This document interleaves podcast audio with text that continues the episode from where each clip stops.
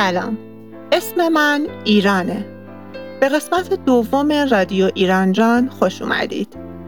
اسم این قسمت سال قحطی هست.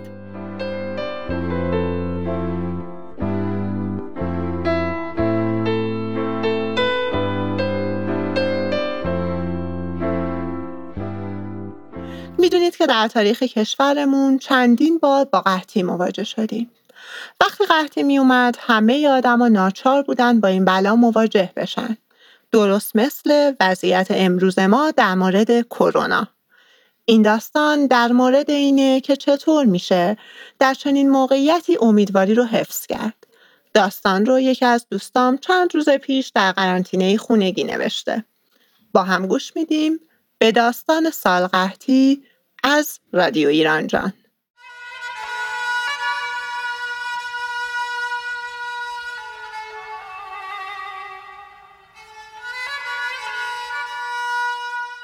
اخبار که تمام شد بابا کانال را عوض کرد و گفت بازم همه چی میره بالا. مادر سینی لیوانهای خالی چای را به آشپزخانه برد و کنار ظرفشویی گذاشت. بعد در یخچال را باز کرد و غذایی که از ظهر پخته بود را بیرون آورد که برای شام گرم کند. غذا را که روی کابینت گذاشت باز نگاهی به داخل انداخت و دوباره درش را بست. افشین گوشیش را قفل کرد و روی مبل انداخت و گفت خیر سرمون خواستیم یه کاری بکنیم. اونم نشد. افسانه خنده تلخی کرد و به افشین گفت داداش جان فکر این که من بتونم ماشینت رو بخرم از سرت بیرون کن. با این وضع اگه تا یه سال دیگه هم پول جمع کنم باز گرونتر میشه. شیرین که از همه کوچکتر بود با قیافه پکر پرسید یعنی باز هم نمی‌تونیم بریم مسافرت؟ افشین گفت حالا از گشنگی نمیریم مسافرت پیشکش اینجا بود که مادر بزرگ که تا حالا ساکت مانده بود دستهای سال خوردهش را که حالا انگار مخمل چین خورده رویش کشیده شده بودند را روی دسته مبل تکان داد و بفشین گفت توی دل بچه رو خالی نکن انقدرم بدبین نباش. افشین گفت مادر جون شما اینک خوشبینی زدی برای همین بدبین نیستی. ولی ما عینک نزدیم. تازشم ما اصلا بدبین نیستیم. فقط واقع بینیم مادر بزرگ از پشت عینک دودی نگاهی به افشین انداخت و گفت زرت و پرت نکن. میگم بدبینی بگو چشم. چشمای مادر بزرگ آب مروارید آورده بود و بعد از عمل عینک دودی می‌زد. بعد به افشین گفت اگه شما هممون پیتزا مهمون کنی بعدش براتون یه قصه از بیبی جانم میگم که بفهمی بدبینی مادر بزرگ که گفت قصه گوشهای همه تیز شد. تمام اهل خانه عاشق قصه های مادر بزرگ بودند که در اصل خاطراتش بود. آنقدر که حاضر بودند شبانه روز بنشینند پای قصه هاش افشین گفت نوکرت هم هستم مادر جون شما جون بخوا جدید باشه یا قدیمی؟ شیرین گفت جدید مادر جون جدید مادر جون پس جدید افشین از اینستاگرام چند صفحه را به مادر بزرگ نشان داد تا از هر کدام که دوست داشت سفارش بدهند. مادر بزرگ هم که نگاه کردن به صفحه گوشی چشمش را اذیت می کرد مسئولیت انتخاب را به شیرین سپرد. مادر غذای ظهر را دوباره به یخچال برگرداند و چای تازه دم کرد. شیرین و افسانه رفتند که میز را بچینند و بابا هم خودش را با چرخاندن کانال های تلویزیون سرگرم کرد. پیتزا و سیب زمینی سرخ کرده ویژه‌ای که سفارش مخصوص مادر بزرگ بود را که خوردند، ظرفها را بردند آشپزخانه، تلویزیون را خاموش کردند و گوشی ها را در حالت بی صدا روی میز گذاشتند. مادر که چای را آورد همه چیز برای نشستن پای قصه آماده بود. مادر بزرگ روی صندلی خودش که نشست عینک دودیش را برداشت. مادر گفت مادر جون برش ندار چشمت اذیت میشه. اما مادر بزرگ به آرامی گفت دوست دارم وقتی قصه میگم چشمام رو ببینید. بعد دستش رو روی اصا محکم کرد و شروع کرد. بیبی جون مکتب نرفته بود. اما حافظه ای داشت که هر چیزی که می‌دید و میشنید یادش میموند. برای همین کسی بهش نمی‌گفت بی سواد. بیشتر از هر با سوادی شعر و دعا از بر بود و تا وقتی زنده بود انگار هر چیزی که براش اتفاق افتاده بود هنوز جلوی چشمشه. یه بار توی اون سالهایی که گرونی شده بود با تقی به توقی خوردن توی دل مردم خالی می‌شد برگشت و به هم گفت شماها یادتون رفته. دل چطوری قرص آروم میمونه؟ ازش پرسیدم بیبی جون شما چطوری انقدر آرومی؟ گفت اگه شما هم سال قهدی رو به چشم دیده بودید آروم بودید. بعد برام قصه سال قهدی رو گفت.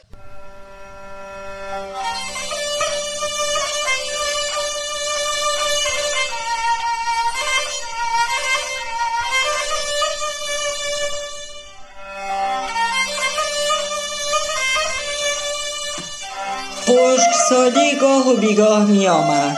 اما مردم عادت کرده بودند که خودشونو باهاش همساز کنن اگر هم چیزی کم می‌شد بهش نمی‌گفتن قحطی. اما اون سال واقعا قحطی اومد.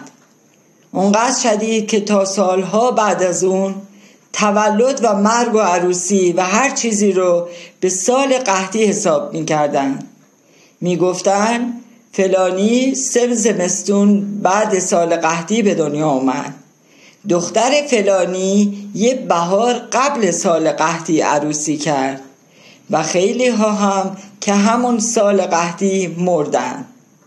پیر بابا پیر دهمون می‌گفت همچین مردنی قبل این قحطی فقط وقت حمله مغل ها بود. اولش کسی فکر نمی کرد اینطوری بشه. یکی دو سال بارون نیومده بود و کشاورزا چیزی کشت نکرده بودند. فقط نگاهشون به آسمان بود که کی بارون بیاد. تاجرا یا اونهایی که دستشون به دهنشون می‌رسید رو آورده بودن به انبارهاشون. قیمتها بالا رفته بود اما باز هم می‌شد گذرون اما سخت. ولی کم کم یه چیزهایی کم شد. آب گوشت مرغ گندم جو نخود لوبیا عدس. آقا جانم و باقی بزرگای ده می‌گفتن قحطی اومد اما نمیفهمیدم قحطی یعنی چی. فقط نگاه که می‌کردی می‌دیدی همه چی داره ته می‌کشه. حالا خوشخوشان اونایی شده بود که ته انبارهاشون چیزی داشتن. چون به هر قیمتی که می‌خواستن میفروختن. خیلی جاها مردم شورش کردند اما نظمیه چیها هم یه شیتیل از انباردارها می‌گرفتن و مردم را به هر زوری بود پخش و پلا می‌کردن. شاه هم رفته بود کربلا و می‌گفتند که زیر دستاش جرأت ندارن بهش راستشو بگن و برای همین بهش خبر دادن که همه چیز از صدق سرش خوبه. کم کم آب جیره بندی شد و هر کی فقط یکی دو تا سهم از چاه یا آب انبار بهش می‌رسید. وقتی اون هم تموم شد دورمون رو نگاه کردیم و دیدیم خیلی وقته که هیچ خوراکی نداریم. اینجا بود که فهمیدیم این قحطی که میگن یعنی چه. اونایی که داشتن و می‌تونستن جمع کردن و رفتن خارج. بعضیا قفقاز بعضیا عراق بعضیام هند. اونایی هم که نداشتن موندن تو خونهشون و هرچی تو خونه داشتن خوردن. اول رفتن سراغ حیوان ها یادمه وقتی آقا جانم می‌خواست اسبش رو سر ببره تمام لباسش از گریه خیز شده بود. مادرم ما رو از حیات برد تو خونه که گریه هاشو نبینیم. شایدم نخواست که کشته شدن اسبا ببینیم. یا شاید خواست آقا جان با دل راحت اشک بریزه. نمی‌دونم. علی مراد فقط یک خر داشت که باهاش بار می برد. ولی وقتی دیگه باری برای بردن نموند خرشو خورد. باور نمی کنین اگر بگم سگ و موش و گربه هم اگه دست کسی میافتاد میخوردتش زنده و مردش هم فرقی نداشت. حیوونا که تموم شدن مردم رفتن سراغ برگ درخت. و علف و هر چیزی که می‌شد جوید. گاهی حتی جویدن هم مهم نبود. همین که یه چیزی شکم و پر کنه بس بود. کم کم بیحالی و مریضی اومد سراغ مردم. هر کی یه طرف افتاده بود. چه توی خونه چه بیرون. می‌دیدی که مردم بیحال افتادن روی زمین.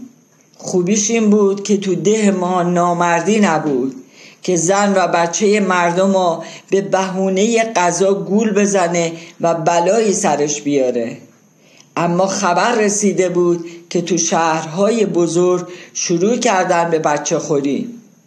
شروع کردن به کشوندن مردم به جاهای خلوت به بهونه غذا و بعد کشتن اونا.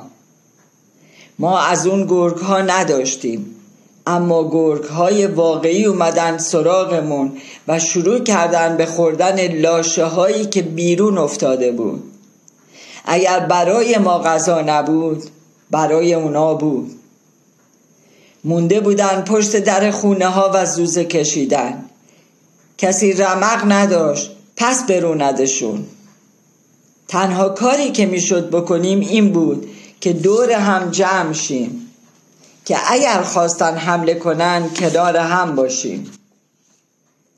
آقا جون از پشت بوم داد زد که هر کی یه آتیش روشن کنه و بیاد خونه ما. اگر پیری زنده مونده بود کولش کردن و آوردن. اگر کسی مریض بود با تختش بلند کردن و آوردن. آقا جان نذاشت کسی جا بمونه. همه گشنه بودیم و تشنه. یا حوصله حرف زدن نبود یا توانش. اگه هم حرفی بود شکایت بود فقط مش سکینه بود که چشم به راه یاور پسرش بود که رفته بود شهر تا ببینه میشه کاری کرد. یاور گفته بود اسبشو نمی‌کشه تا باهاش بتونه بره شهر بلکه کمکی بیاره. مرسکی نمی گفت روزهای بد و نباید با ناامیدی بدتر کرد. می گفت ناامیدی کفره. می گفت باید چراغ و روشن نگه داشت. چراغ ایمان و امید. بعد چند روز یاور اومد و گفت خبر رسیده که بعضی خیرها به مردم کمک می‌کنن ولی اسبش تنهایی نمی‌تونه برای همه قله بار کنه. اسب و قاطر دیگه ای هم نبود. قرار شد آقا جان و پسر پیر بابا و چند تا مرد دیگه با یاور برن و باقی مردها بمونن اینجا برای مراقبت از زنها و بچه ها بعضی ها مثل مشسکینه دلشون آروم بود. و با دل راحت مسافرها را راهی کردند. اما بعضی ها مثل امرالله و هوری گنده فقط آیه یس میخوندن فرقی هم نداشت که سر چی. اگر می‌دیدند فقط چیزی می‌گفتند که دل بقیه را آشوب کنند. فاصله ده ما تا تهران بیشتر از چند فرسخ نبود. اما با پای پیاده و یک چرخ که مردها باید میکشیدنش چند روزی طول می‌کشید. وقتی که مردها رفتن لغزخانی هوری گنده و امرالله هم بیشتر شد. به هر بهانه ای متلکی میانداختند و کارشان شده بود ناامید کردن بقیه. اول کسی چیزی نمی گفت اما یک روز مشسکینه جلوشون در اومد که گفتن این حرفا نتیجه ای نداره جز خراب کردن حال بقیه. حتی اگر قسمت به مردنه بذارید آروم بمیریم چند روزی ساکت بودن اما وقتی خبری از مردها نشد باز هم گاهی سیخی می زدن. همه نگران بودیم یعنی چی شده؟ شاید گرفتار گرگ شده بودند شاید خیری در کار نبوده و روی برگشتن نداشتن شاید اصلا به تهران نرسیده بودند شاید بار رو گرفته بودند اما رمق برگشتن نداشته بودند شاید گرفتار راهزنان شده بودند فقط مرسکینه بود که دلش آروم بود. از روزهای آخر چیزی یادم نمونده. همه بیحال بودیم و منتظر بودیم که عجلمون برسه. فقط یادم صدایی شنیدم و چند نفر اومدن به سمتم. آقا جون بود و یاور و بقیه. مشیرالدوله صدرالعظم شاه در انبارش رو روی مردم باز کرده بود. اما تا برسن طول کشیده بود. تا حالم جا آمد و مادرم و بالای سرم دیدم سراغ مشسکینه را گرفتم. به هم گفتن مشسکینه طاقت نیاورده و جون داده. اما من به تنها چیزی که فکر می کردم این بود که اگه امیدی که مشسکینه می گفت نبود هیچ کدام ما زنده نمی موندیم اون قحطی گذشت اما حرف مشسکینه برای همیشه یادم ماند سالهای بعد و مشکلات بعد فقط این حرف توی گوشم بود که ناامیدی کفره. چراغ ایمان و امید و نباید خاموش کرد. دستان مادر بزرگ هنوز روی عصا بود. اما کسی نفهمید نگاهش کجاست. شاید به سالهای دور کودکی.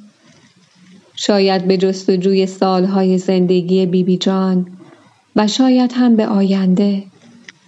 کسی چیزی نمی گفت مادر بزرگ چشمانش را از دوردست به اتاق بازگرداند و به تمام آنها که محو تماشایش بودند نگاهی کرد.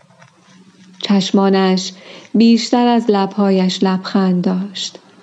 دستانش را به عصا تکیه داد و بلند شد. راهی که می‌رفت به سمت آشپزخانه بود. قبل از اینکه کسی از او بپرسد کجا می رود خودش برگشت و به شیرین گفت سینی چای را که حالا فقط چند استکان خالی در آن بود به آشپزخانه بیاورد. مادر با لحنی که بیشتر نشان از خجالت داشت تا نگرانی گفت مادر جون من میریختم. مادر بزرگ که حالا فقط صدایش از آشپزخانه می آمد جواب داد حوض کردم خودم بریزم براتون. چای را که ریخت شیرین خواست آن را بردارد. اما مادر بزرگ گفت تو بیا دست منو بگیر. بعد افسانه را صدا کرد که سینی چای را بیاورد. وقتی نشست بلا فاصله به افشین گفت تا لیوانش را بدهد. گلویش خشک شده بود. با همان دست های مخملی چندان مویز برداشت و چایش را جرعه جرعه پایین داد. افشین پرسید مادر جون به نظرت اون موقع سختتر بود یا الان؟ مادر بزرگ در حالی که استکان خالی اما گرم چای را میان دستهایش نگه داشته بود بیدرنگ جواب داد هر کدوم که باشه میگذره سخت باشه یا آسون بالاخره تموم میشه. نمیگم سخت نیست. میگم با ناامیدی سختترش نکنید. منی که اینجام بیبی که اینجا نیست این همه مردم دنیا همه سختی دیدن. ولی بازم صبح و خورشید در میاد و شب میره پشت کو. به این فکر کنید که چند سال بعد همه اینا گذشته. حالا نمیگم تموم شده. شاید سختی دیگه ای اومده باشه جاش اما قبلیا گذشته. مثل قحطی که گذشت مثل وبا که گذشت مثل حسبه و تیفوس و جنگ که گذشت. با ناامیدی سخترش نکنین. انقدر از این چیزهای ناراحت کننده نذارین تو گوشیتون. انقدر آیه یس نخونین. ناامیدی کفره. نذارین چیزی ناامیدتون کنه. هم ناامید نباشین. هم چراغ امید و توی دل هر کی که می‌تونین روشن نگه دارین. استکان خالی چای مادر بزرگ داخل سینی بود. اما دستان او هنوز گرم بود.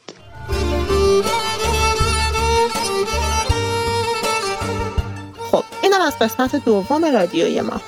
در قسمت سوم و چهارم که چند روز دیگه در اختیارتون قرار می‌گیره به موضوع محیط زیست می‌رسیم. اسم این قسمت ها هست سبز روشن. مرسی که به ما گوش دادید. فعلا خدا نگهدار.